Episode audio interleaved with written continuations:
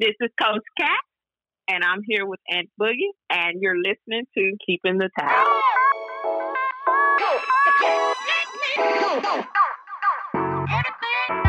Peace world, easy world. It's your man Ant Boogie. Don't worry about the name. Get used to the voice. And it's another episode of Keeping the Towel. Thank you so much for moving, rocking, and vibe with me as always. And yeah, man, we are back at it again. So, ladies and gentlemen, hopefully your day is going good, your evening is going good, your afternoon is going good, your night is going good. Whatever time you listen to this, hopefully it's going good. But I got a new person in the gym with me, and this one's gonna be a good one. This lady here is an incredible woman, incredible realtor. You're gonna get a chance to hear about her business and what she's doing. And man, she has some incredible stuff to say to you out there. All the way from the 423, the 615, my girl from Tennessee, Miss Catina Carney. Are you in the building, Catina? Yes, I'm in the building. Game time. Yeah, folks. So, ladies and gentlemen, this is how it's gonna go for you, Catina. Here's what I need you to do. Make sure you come out your locker room, get in your mouthpiece, get your hands wrapped, get your gloves on. Come to the sparring ring, and it's gonna be Catina and Ant Boogie. It is here that the sparring session has officially started. Let's get it. Catina, let's go ahead and handle it. Go ahead, Yes. put the world on to where it all started for you. Better known as Coach Cat. My business started for me in Nashville, Tennessee. That's where I'm originally from. My story starts in 2015 with real estate. Um, I was going to school. Um, I had at the time a son that was eight years old. Now he's 16. Single mom, uh, making about $30,000 a year. I'm just trying to figure it out. Uh, one day I decided to go to real estate school. At that time, I was tired of being poor. I knew as a as a child, I grew up in poverty, but I didn't have a choice. But I knew that as an adult that I had a choice. That I ended up going to real estate school. I didn't have a babysitter at the time, and I remember having to bring my son to school with me. At that time, you know, uh, he was a good little boy, and he still is. And um, I remember telling him, I said, son, um, if you sacrifice with me now, be a good little boy in class, do what I ask you to do, I promise you it will pay off later. Um, mind you not, I had two adult daughters that were living their own life, so I couldn't have them watching them, and I had already raised them as a single parent, making those sacrifices. You know, we we did what we had to do. You know, I always tell people, single parent was my story. That's not who I am. I remember going to school uh, and, and just enjoying school, but I didn't enjoy school when I was younger, only because of the things I went through as a child, moving from school to school and home to home because my dad had to raise me and my siblings as a single father. And so school wasn't a good time for me. I, I don't remember, you know, having the friends, the long term friends at, at, in school and the long time relationships in school. So going back to school was real big for me. During that time, I was taking the classes and bringing my son to school with me. I remember when my car had broke down in the middle of school. And um, in real estate in Tennessee, you had a part A and a part B. I had already taken the B and I was working on part A. I was going to school on weekends and because I had to work a full time job. I remember my car breaking down and I was like, God, you know, I'm just tired. I'm tired of starting over. I'm tired of struggling. I'm tired of doing things the old way and trying to figure this out and figure that out. And I remember hearing a voice from God and I just heard the word finish. And at that point, I was just like, God, I'm trying. I'm trying to finish. And then he just said, the finish is not for you. Mm. And that just just brings so much over my body. Like I was just like, God, this finish is not for me. What are you talking about? He said, I need you to finish. You you didn't finish high school. You didn't finish college. You don't finish relationships when they get hard. I need you to finish. You want the reward, but when are you gonna finish? And that was the thing. Like I, I was telling me, you know, the devil don't mind you starting school. He just don't want you to finish. You know, the devil don't mind you getting married. He just don't want you to stay married. Hmm. You know, and that was the that was my life. I would start and stop and start and start, and then I still wanted the prize. You know, I still wanted the reward. So then at that time, I was like, you know, I had to come up with a solution. And one of the things my dad had always taught us is, don't bring me a problem without a solution. In every situation, we couldn't come to him and say, "Hey, Dad, I don't have this. I don't have this." He would want you to come up with a solution. I ended up calling a couple of friends that I went to school with that I did study time with, and one would pick me up for for pick me and my son up for class, and the other one would bring us home, and and then I end up finishing. That was 2015 and 2016. You know, it was at the end of 2015. 2016, I, I got my license. That first year, I did over 30 million in sales. I went from making thirty thousand dollars to six figures, and um, I was able to. Me and my son at that time, we was um, a roommate in someone else's in someone else's house, and I ended up moving us to apartment, had new furniture, replaced my car, ended up buying me a Mercedes Benz cash. I think it was like five grand for it, but that wasn't it. That that was the material thing, you know.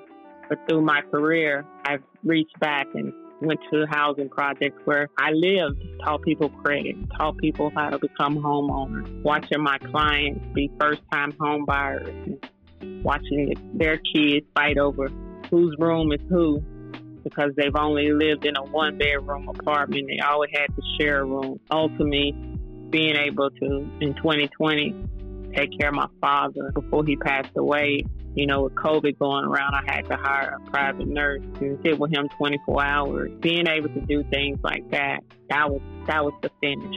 Like had I not finished, you know, I wouldn't have been able to do those things. You know, helping other agents become six-figure agents, helping my family, my friends, encouraging others to help them start their business. But I understand now what I didn't understand when God spoke that word to me: the finish is not for you when it was said to you that the finish was not for you. So, Cat, let's go back a little bit more. Step in this time machine okay. and you dial the dial back to 19 something or something something. And during 19 something or something something, that's where young Cat and her dad give us a little synopsis in the home with dad because normally you don't hear that a lot with single dads and today in our time that is really not highlighted nowadays right? Exactly and exactly. it just seemed like okay father particularly with black fathers they're considered like oh yeah you're irresponsible you're this and that. And granted there are some who are like that but you have a lot who are not like that. So bring us into the home with kat young kat and her dad what was that like? Well, my dad never heard my dad complain. My dad was he was a minister. Growing up with him, he preached the word, but I never saw the word. Mm. Um, him and my mom fought a lot. Um, my mom was going through a lot of mental issues, so she was in and out of our life. My dad, him being a single father, he would work some 15, 17 hours a day. You know, I would hear him say, I'm not hungry, knowing he was hungry just so we can eat. I would just see the pain he was in every day from working hard, work for a steel company, and just the sacrifices he made, you know. So I was a daddy's girl. So with that being said, I picked up a lot of masculine roles more than I did feminine roles. You know, my dad taught me how to mow the grass. He taught me how to change the oil on my car. Do I want to? No, to this day. But he taught me those things, you know, how to balance a checkbook, how to pay bills, that life insurance was important. So he taught me those things that stuck with me. But the one thing I didn't get, which, you know, I give to my kids now was that feminine role of the hugs and the and the nourishment. Because my dad, he grew up on figure it out, but he learned that from his parents. So growing up with him, it was more you couldn't be a child. You had to you had to be adult early. You know, you had to learn how to cook. You had to clean. You had to do those things on your own. You know, I had an older sister who played that mother role, but you had to figure things out yourself. And we didn't have the nice things going to school, but we, we had it. But he always taught me to be humble. He always talked to me. He always explained things to me. Had little sayings. He always saying, you know, one of them was, if you're going through, go ahead and go through it. Don't stick around and, and, and be miserable in it. Just go through it. And things he would just say to me to encourage me because he always told me, you know, whatever you touch is trying to go. Instilling the word of God in me also helped my foundation. But on the flip side, like I said, not having that mother has caused me a lot in different relationships I've been in. As you grew into a teenager and you said that your dad he instilled the work ethic into you. Right. But there was other deficiencies that you had. Did you realize those deficiencies early or was it like it took over time and it's like, wow, I didn't yeah, I didn't know that part. I found it interesting to, for you to say that it was the feminine part that you didn't really develop too much. Were there a lot of women in your life who were willing to show you, or was it like not that many women? It was more men in my family than it was women. I mean, I had my grandma and my aunt. Um, my aunt was the only girl out of six brothers. So it wasn't that nurturing, you know, like the things I didn't know. I didn't know how, like, I ended up having two girls. I didn't know how to comb their hair. I just had to take them to go get their hair done at an early age. I was into sports. So, you know, I had brothers myself. So it wasn't it wasn't around to figure it out. Going back to your question, I think I was it had to be in my probably in my thirties before I figured it out, you know. And when I would tell men these stories, they would kind of flip it on me like, oh, so that's why you like that. It wasn't a compassion of, okay, now I understand. Let me see how I can help you with it. Yeah. So it's more of, oh, that's why you are so um, demanding or so aggressive or whatever they may say that's a man trait. And I was like, no, it's just my dad taught me certain things that I saw him do. Then it got to the point where if I didn't see it in that man, I felt like, okay, you're not the person for me. As you grew older, mm-hmm. were there parts that your father started to realize you as this is my daughter? I got to ease up here at some point were there moments that he was that as you grew older into an adult and that as you said you had to take care of him and everything was there moments that he realized that or is like he still just kept he's he kept it as it was as his way? That's who, who he was. It wasn't he wasn't like that just to me. Like he wasn't the same way with my my brother the same with, with my other sister. Like it wasn't a oh i'm gonna be this way with catina it was hey this is what i know this is what I can teach you. It was more of a survival. Hey, I'm gonna make sure you survive. You know, not so much as thrive, but survive. And that you're not gonna have to depend on someone to change your tire on your car. You know, not to depend on somebody to cut your grass. Like it was more of that. Because he still treated me as his daughter. Like everywhere I went, he tell people about me. Even before he died, I knew he was proud of me. But that piece he couldn't give me that a woman could. When it came to you growing mm-hmm. into this womanhood, learning what the woman has to go through, did you have any conflicting moments where it's like, all right, I just know it this way. I don't know about this, you know, being this soft person. I know it like this. When you come from like, oh yeah, you gotta be gentle. Like, nah, nah. I'm gonna hit you in your chest so you can understand me. Did you did you have those honest, moments? I'll be honest. I'm still that way. you know, I have my moments. I can, I, you know, I can, I can flip it with my children. They'll tell you, "Mama, don't play." You know what I mean? They'll tell you, you know, I, I have those kids where I can look at you and I ain't gotta, I ain't gotta put my hands on you. I just look at you, look, yeah. and you know I'm not gonna play with you. I think with guys now that I meet, they respect me more only because I shoot my truth. Like I'm not gonna sugarcoat around what I feel. I try not to live off my feelings. A lot of people say women are very emotional. I believe it's how you act off that emotion. Because I'm going to examine me first. You know, before I say anything, I'm in my head. Is this real? Is this my feelings?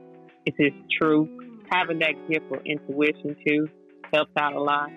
And being able to trust my feelings. Catina, now say you had two daughters. Having your daughters, what did that do to you? How did that shape you in terms of motherhood? I remember watching something on TV a long time ago. T. Jakes, he was saying, just because you didn't have a father, see the opposite. Hmm. So my goal was to be the opposite of my mom. But when I had to take care of my mom, it was like when she had got sick and God had put me in a place where I had to take care of and none of one of my sisters and brothers could. It was like God was putting me in a space of, okay, now you get ready to know. And this was in my 30s. What was that like that now you're oh in this God. room and this woman that you had to deal with, like, as you said, she yes. had mental mental health oh issues. Oh my goodness. And then now I, you're locked I, into a room with her where it's like, all right, yes. here we go. What was that? And like? I was like, I was like, God, you got to be kidding me. I said, Whew, God has a sense of humor. But that moment I had with her, it healed me from the past of her leaving, the abandonment. It allowed me to see why she had to go through what she went through. It also allowed me to learn that other people played a part in her mental problem, that it wasn't her. And, and it allowed she told you. Yeah, and to hear the truth, and that the people who were trying to raise us were the reason why she had the mental breakdown, and to hear that strength that she had, oh my God! And it made me realize where I get my strength from. Because I, I used to tell her mom, "You're not crazy." Because of the stuff you went through, anybody right now probably would have took their life. She always praised God. She knew her word. Always smiled. Her last days were her best days, and I was able to forgive her. And as a mother myself, I was able to have that compassion and learn that compassion and learn, okay, now I understand. Take me to that part right there when Catina had to finally become not strong Catina with the the cape and the shield, but uh, Catina, the little girl with her mom, and yeah. forgive mom. What was that moment like? After having my son, he was two years old when my mom came to stay with us. Just sitting down talking to her, she told me the reason why she treated me different than all the other children was because she was jealous of me. She told me something. She said, Jealousy is probably the secretive and silent sin you will ever know because people will not tell you. They will not tell you the truth. And she said, I was jealous of you because of the relationship you had with your dad. And I was jealous of your beauty. I was jealous of you. At that point, I was just like, why? Like, I didn't ask to be here. The things she took me through, um, you know, I remember her kidnapping me at seven or eight years old. I remember her trying to stab me. I, I just remember all those times and the fights and the arguments. She said that was the reason why. And at that time, you know, we were, after the truth came out, she told me about she had my two other older brothers were adopted. They were taken away from her. That's when the break. That's when her mental breakdown went down. But for them to be taken away from her, and then us to be taken away from her, it just shut her down. I can relate because I had kids myself. And I know if someone had taken my kids, I'd probably be in the same state of mind. I was able to show compassion. We began to bond and we began to become friends. Even in her last days, we had to put her in hospice. And I remember playing her favorite song to her. One of her songs was When I Get to Heaven. I'm going to sing and shout. And she loved to sing. I played her music I said, Blink your eyes, Mom, if you can hear me and she blinked her eyes and tears just rolled down her eyes. And at that point, I knew she was okay. And I knew she didn't have to go into any more pain and suffering of other people. But learning that compassion and learning that your choices just don't affect you. And the three women who hurt her, it was my grandmother, her mom, it was a social worker, and her sister. They took my mom's kids away from her. And so my mom, the whole time of my youth, she was walking around looking for them because they were calling her crazy. I didn't believe my brothers exist at 18 years. When my brother turned 18, one of them had passed away. His foster mom, they found their birth certificate, was able to locate my mom. And back then, you know, we had the yellow pages, so they was able to locate her. And my mom was happy she had all her five of her kids again. She was complete. But the three ladies that hurt my mom, they all died at all times. Wow. They all lost their minds. And the whole time they were calling my mom crazy. She outlived all three of them. I, that's why I get my strength. She was a strong woman. And like I said, I, I was able at 30 to have that relationship with her that I didn't have as a child. So, as you brought into motherhood now, what did the start of motherhood teach you with your two daughters? With my daughters, they taught me how to love them unconditionally. It also taught me to appreciate motherhood, not take it for granted. With my daughters, I repeated the same pattern with, with my dad. I became that single mom. I became workaholic. Once they got a certain age, 10 and 8, they were raising themselves because I was always at work. But I made time for trips and memories. That was the difference. And they're in their 30s. They still talk about the trips we used to take Disney World and Chattanooga and Gatlinburg. So I think that was the difference between my childhood I still wasn't out of that struggle, but I wasn't just surviving. And so with them, what I probably would have done different is not work as hard and spend more time with them. And they're mm-hmm. growing and moving forward in life. What was it that you started to see for yourself that, okay, I didn't get this when I was a kid, but I want to right. give this to them? What was it that you saw was a difference?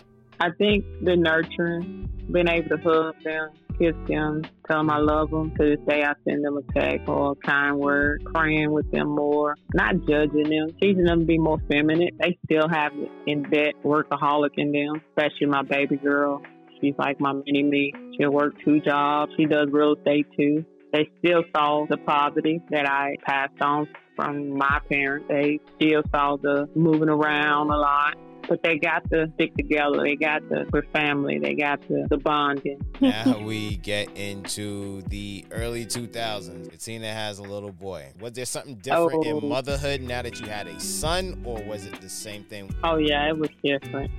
It was a different type of love. So before I had my son, I had lost a son at childbirth. He was more of my, okay, God, thank you. With him, I was in the nursing field working 12 hour shifts. And I was like, there's no way I'm going to let my daughters raise my son. Mm. There's no way I'm going to be away from him. There's no way I'm going to let him see me struggle and he feels like he has to be a man. And at that point, that's when entrepreneurs kicked in. That's when I said, you know what, I'm going to work for myself. And so I can have the time with him so I can see him grow so he doesn't have to struggle. I want him in the street. So at that point, it was like, okay, what do I do?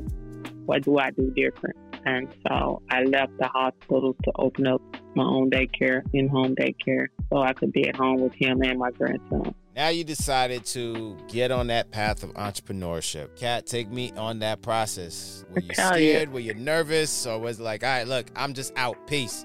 Which one were you at? Well, the thing about it, at the hospital I worked with, and I was working third shift, and a lot of the nurses would call in because they didn't have child care at night. So I took most of those people's kids into my home and started my child care at night. So I was like the only child care in the neighborhood at night. So I was only charging about $75 a week. I had waiting list. It had got to the point where my daughters was helping me to run it. That's how busy it was. And then 2010 hit and the flood hit Tennessee. So the bottom level of my house was the daycare. Wiped out the whole thing. It was just like, oh my God.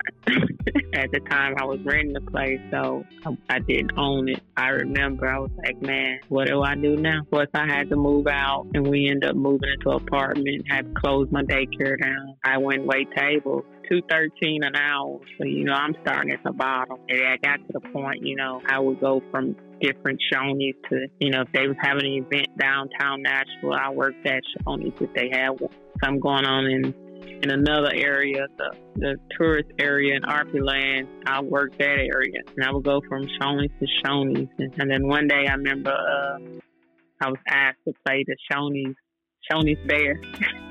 oh wow! And I was like, how much does that pay? You know, because I was at that point where you know what, I'm I'm not going back to corporate. I'm not going back to the hospital. It was like ten dollars an hour, and I would show up at different events with the Shoney's Bear on it. I got to do what I got to do to take care of my family.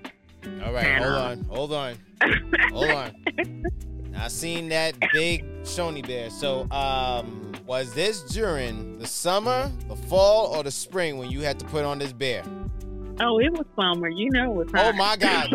Oh my God. When I did work, I worked at the zoo, I worked at the children's theater, wherever I had to go with that Shoney's bear. So you're in this mascot and you're smelling all sorts of animal feces around you in the zoo. Yeah. Yo, you all right with me. And they ain't pour no no sweet tea or nothing inside of there to go ahead and keep you hydrated? Oh no. It's like if you want to cool off, you better go to the restroom and fan and wipe your face and get back at it. You Man, know? Where's that workers' comp? All right, I got you. That's where I met the guy there at Shoney's. He was working there too, and we end up being friends and going on picnics and just enjoying himself. And that's when I think my son was like four years old. He had met my son for the first time. When he met my son, and my son ran up to him and called him daddy and hugged him. I was like, wait a minute, wait a minute. Yeah, brother, you get my mother out of this Shoney costume, letting you know that now. So that day we end up dating and he asked me to marry him in front of everybody. Oh my God. Anyway, we end up getting married. He adopted my son. Uh, to this day, he's still in his wife. My son is 16 now. I raised my son to be that man, you know, and be that godly man, to have that foundation of God. And that was the difference in raising him because at, at 25 weeks, being pregnant with him, I almost lost him too, as I did my other son. I remember praying to God, and looking back, it's funny now. I said, God, as you say, I was like, first of all, my mind can't go through losing another child. If you let him live, I'll give him over to you. I remember immediately my contractions stopped, but I didn't know it was a two for one. If I gave my son to God, he had to see the God in me. So I had to give Mm. myself to. So now it's like basically yeah. the reincarnation when you said that with your dad, that your dad preached the word, but he didn't see it. Now it's like, all right, no, now mom, you have to not only Yes. say this you believe, but now you gotta live it now. Exactly. Wow. That was the that was the difference with him. It was like I mean, my son would walk up in the church with his arms raised, praising God at two years old. He would come home and mimic the preacher preaching. It was just like, oh my God, this is real. And people in the church would say, Why don't you take him to the nursery? And like he doesn't want to be in the nursery. It, it had got to the point where the pastor would be like, Y'all mean this little boy can stand up and praise God, but y'all can't? You oh, know, and that's how he was. That was the difference in raising him. Like, I knew I had to have his foundation right. Put him in only Christian private schools. Even when I barely had money to pay for it, I still was finding a way. You know, they would have scholarships and monthly plans and whatever I could do to keep his foundation right. So, Cat, kids getting into trying to find your way into what it is that you want to do, but there's still things that Cat was dealing with. Cat, what was Yeah. what was that internal part like dealing with you? I think it was more of all about them. It it never was about me. I always put them first. I never thought about my happiness. I always thought, hey, how can I make them happy? What can I do? What can I buy them? What can I teach them? What can I show them? How can I make life better for them? I never, like they say on the airplane, put the mask on you first. I just never thought I was supposed to do that. It was always are they happy? I didn't. I picked certain friends. I picked certain guys based on am I going to keep them safe? Am I going to keep them happy? Choices I made was always about my children. You know, they didn't ask to be here. I need to protect them. They didn't ask to be here. I need to make sure they okay before myself. And being a single parent, you don't have the other person to say, "Hey, is this okay? Hey, what do you think about this?" You just have to figure it out and make a decision. Only thing I didn't like about with my girls is because the relationship I had with my dad, they didn't have with theirs. But I couldn't make them be fathers, you know. And I wasn't that woman who, oh, I'm, I'm gonna take you out for child support and I'm gonna keep calling your phone. I'm gonna keep it. I wasn't that person. I was like, hey, mom's gonna work this third job. This is what I need y'all to do. Hey, nobody gets sick till the insurance kick in. take these, take these Flintstone babies. you know what I mean? Strong and You know? growing. Let's go ahead and step right back in the time machine again, and we're gonna fast forward a little more and go to that space where Dad was now. He started to attenuate. He was no longer this strong guy who could do everything. He needed now needed help.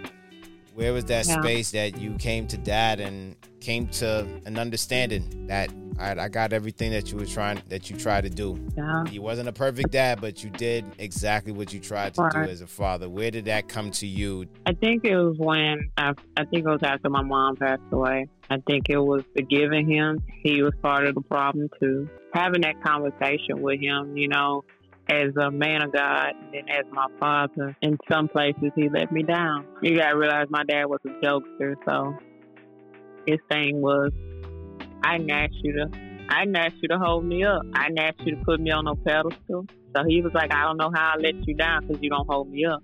Clever, good, clever. And I was just dad. like, either. You know what I mean? and mind you, not, you know, I'm daddy's little girl, so, you know, I'm crushed to learn that you was part of the problem. At that point, he, he had told me, said, don't put no man on no pedestal. He said, that's the problem. You you going around putting people on pedestal, and when they let you down, you fall with them. was that said, was that due to your nature of pleasing, of like just trying to please people in general? Yeah, I think I think it was more of expectation, putting expectations on people. You know, like my dad would tell me, I didn't know you put the expectations on me.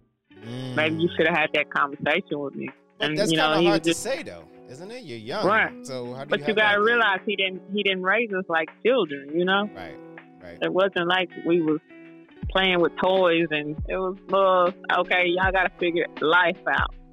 Y'all want to eat, figure it out. Y'all want to clothes, figure it out. You know, we wasn't like we playing with Barbies and it was life situation. Not even, not even a Cabbage Patch Kid. nah. Gee. Now, now you gotta realize at my age, they only had white cabbage patch style, so I ain't want one either. my daughter collected Barbies. I remember going get swing sets and all that for them because I didn't have those Christmas. Christmas didn't come around for us. I made a difference with my own children. now Mhm. decide to go into this real estate thing. So you said that Man. you just got tired of just working and it's like, all right, look, I got to do my own thing here. What Yeah. was what was that turning point to say, you know what? Let me try my hand at this real estate thing. Well, this is the thing. After working at Shoney's, I went to work at Nordstrom's as, as a uh, server, and you got to realize that's like night and day. Shoney's, I was making two thirteen an hour, barely making it on tips. I went from that to making seven fifty an hour, full benefits, and probably about forty grand a year in tips. Wow. At North hard time. This is like nine to eleven. I would get awards for selling the most wine. I would get rewards for selling the most cookbooks. My clientele would wait on me sometimes 30, 45 minutes just to sit at my table. They would bring me Christmas gifts, gifts from Nordstrom, bring my son gifts. Like, God just put me around money. I had started my own concierge business where I was running errands for rich people. Would that be standing in line for movie tickets or concert tickets, standing in line taking back a return, doing laundry service. I'm picking up groceries. I'm doing all that. I'm making like probably about 50 bucks an hour doing that, my own business. Called All About You Concierge Service. And so from that, I went to working at the country club, same client. And then I got an opportunity to work for a millionaire. Basically, I was the housemaid for their house, for their mansion and my job was to make sure that people came in and clean the floors and clean the chandeliers. And only thing I had to do was clean the, the upstairs of the house, make beds. And they was paying me probably about thirty dollars an hour. full benefits. I probably worked about four or five hours a day until I was just around money. I was around wealth. And um, I remember going to the, the husband of it and telling him I wanted to do real estate. And he just started teaching me about wealth and how he made his money. Like I was just like, God, I know I'm not around wealthy people just for nothing. And it was like I was treading my feet. That's how I felt. Like I was just the vibration, just just seeing the difference and seeing you know, rich people have dysfunctional homes too. But the one thing they did, they stuck together and they had a plan and they would meet about different properties and just, I just saw it. So, I mean, to the point was I was like, God, I know I ain't supposed to be the help all my life, but I just knew I had to do something different. Take me to that day that you decided to say, you know what, I'm gonna take this how many dollars to go ahead and now invest in this class oh. and the start of oh now investing in cat. So this is the thing. Like I was already helping people repair their credit, and a friend of mine was an agent. I would repair their credit and hand them off to him. Going back in 2005, I had repaired my credit and learned how to repair credit. And it was an agent that helped me buy my first home. Me and my daughter, as a single parent, built from the ground up. I was like, this person was an agent but I didn't feel like he was taking care of him like I wanted to. And it wasn't that he wasn't a he was a bad agent. It's just I'm all about relationships. And then I had the experience of having bad credit, fixing my credit and becoming a homeowner. And I started a group on Facebook, you know, who wants their credit repair, who wants to learn about credit repair. And I would have classes. People show up by the by the thirty and forty and fifty people show up and I'm teaching this class all for free. And um, one day in a group, someone said, Catina, why don't you get your license? and I was like, what? Like, you got to realize I do not like school. Like, I like to learn, but I don't, I didn't enjoy school. So I was like, okay. So I, I came up with the first, I want to say about 200 some bucks to take the class. And then I finished that one. And then the second class, I, I didn't have the money. Something had happened where I didn't have the money. And a friend of mine, who's now a lender, he was like, Catina, you got to finish this, man. He was like, I'll let you borrow the money and you pay me back. One thing my dad had always taught me is be a, a woman or a man of your word, no matter what. Don't let your circumstance affect somebody else's pocket. I didn't have the money to pay him back, but I did. I remember saying, you know what, if I got to eat beans and cornbread, I'm to pay this man back. And that man, he literally broke down crying when I brought him his money back. And he was like, nobody has ever kept their word and paid me back.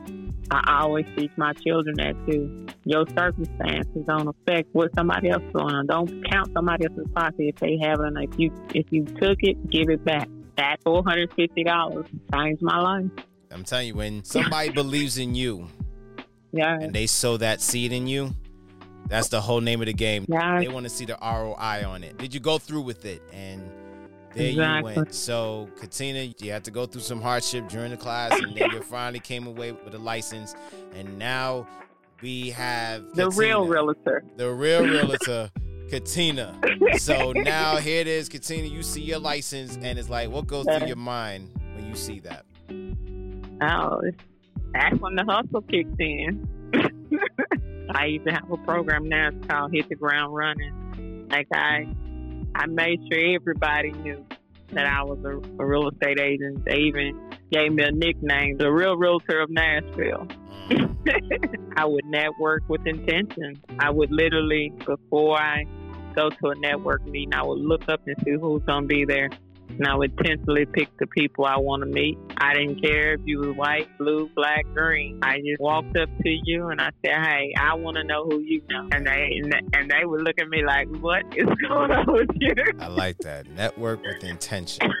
Ladies and gentlemen, that is the phrase for today. Network with intention. Yeah, I love that. Mm-hmm. I would just, hey, network I bring my son with me. When I picked him up from school, his first word, "Who we meeting today?" I would change his clothes in the car, and we go network. And he'll pass on my card, whether we're in a restaurant, wherever we were. And that's what I did. I hit the ground running. I made sure I wasn't a secret agent. Mm. I made sure everybody knew that Tina Carney is a real estate agent. You know, it's like that saying when they said, prepare to be sick of me. Yeah. yeah. I knew that I had to hit the ground running. I would buy shirts that said I sell real estate. I wear them in the Kroger's, gas station, wherever. Somebody walk up to me, I like your shirt. Hey, you looking to buy a sell in the next three or six months? like, like I was at my own walking billboard. That's right. You know, that's right. I became the expert. You know, and then radio stations I would be on. Did the Nashville Home Show. That's where I got my first million dollar client. Like I was hungry. That's how I started. Like that same hustle. I tell people the hustle don't change. The same hustle I had in waiting table was the same hustle I had in real estate. It was like, hey, I knew what you, I know what you want before you asked me. I knew what wine paired with each dish.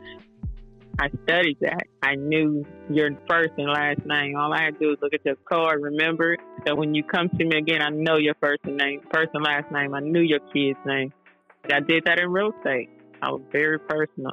You have come to the space after working some years and you hitting that ground running now, Cat is not just Cat, but Coach Cat helping others. what brought you to that space to want to help others, and how does it feel? Oh man, I think when looking back and you can see others that's been in the same situation you've been in, and you want to reach back, not just giving them a handout, but reaching back to pull them up with you. That space you're in, you want others to enjoy it. You know, you want to share with the world, and and not everybody's going to get it but I've met some amazing people who have. When someone paid my real estate fees, I've paid others. And having that ability to do that, and I've seen them reach back and pay somebody else's. And it was just a domino effect. It's just mentors that I still have now. They're making six figures, and, and some are trying to figure it out, but they they call me and say and run things by me, and I'm just like, got you, I got you. But it's it's just been amazing. I love to teach and I love to learn. I don't call myself a boss. I, I tell everybody I'm a shepherd, and that's the difference. A shepherd is gonna go get the go after that one. Yeah. When the 99 is good, they're gonna go after that one. And that's what I am. I'm a shepherd. Now, when did Cat decide to work on Cat? Oh my goodness! So in my 40s, um, my dad passed away. That was my best friend that that kind of took a toll on me because as I was seeing him go down, he had Parkinson's disease, and it got to the point where I had to bathe him, and we had the nurse, but COVID hit, and it was that fear of her giving COVID to everybody else because she was coming in and out. And so my daughters and me and my ex-husband, we had to kick in and take care of my dad. Just hearing him say, you know, thank you for not giving up on me and at that point, my siblings wasn't helping me take care of him as they promised. And you know, I got the you should have put him in a nursing home. And I was like, he didn't he didn't leave me. Mm. He didn't leave me. He could have put us in a foster care. And as I'm taking care of him and just seeing how people who said they loved him, his church, other family members didn't come around he helped and took care of and gave them money when they needed, paid his tithes at the church. And I'm seeing this, and I'm like, God, I don't want this for my life. After my dad died, I watched the man I was married to pack up my dad's room on the day of his funeral, and it just broke me. I ain't even buried him yet. At that point, I knew I was done. I was just at a place where I had I still had my daycare running at that time and doing real estate. My daughter was running the daycare. I was just exhausted. I was tired of taking care of everybody else. I remember telling my children I'm getting ready to sell the house. And I guess they didn't take me serious.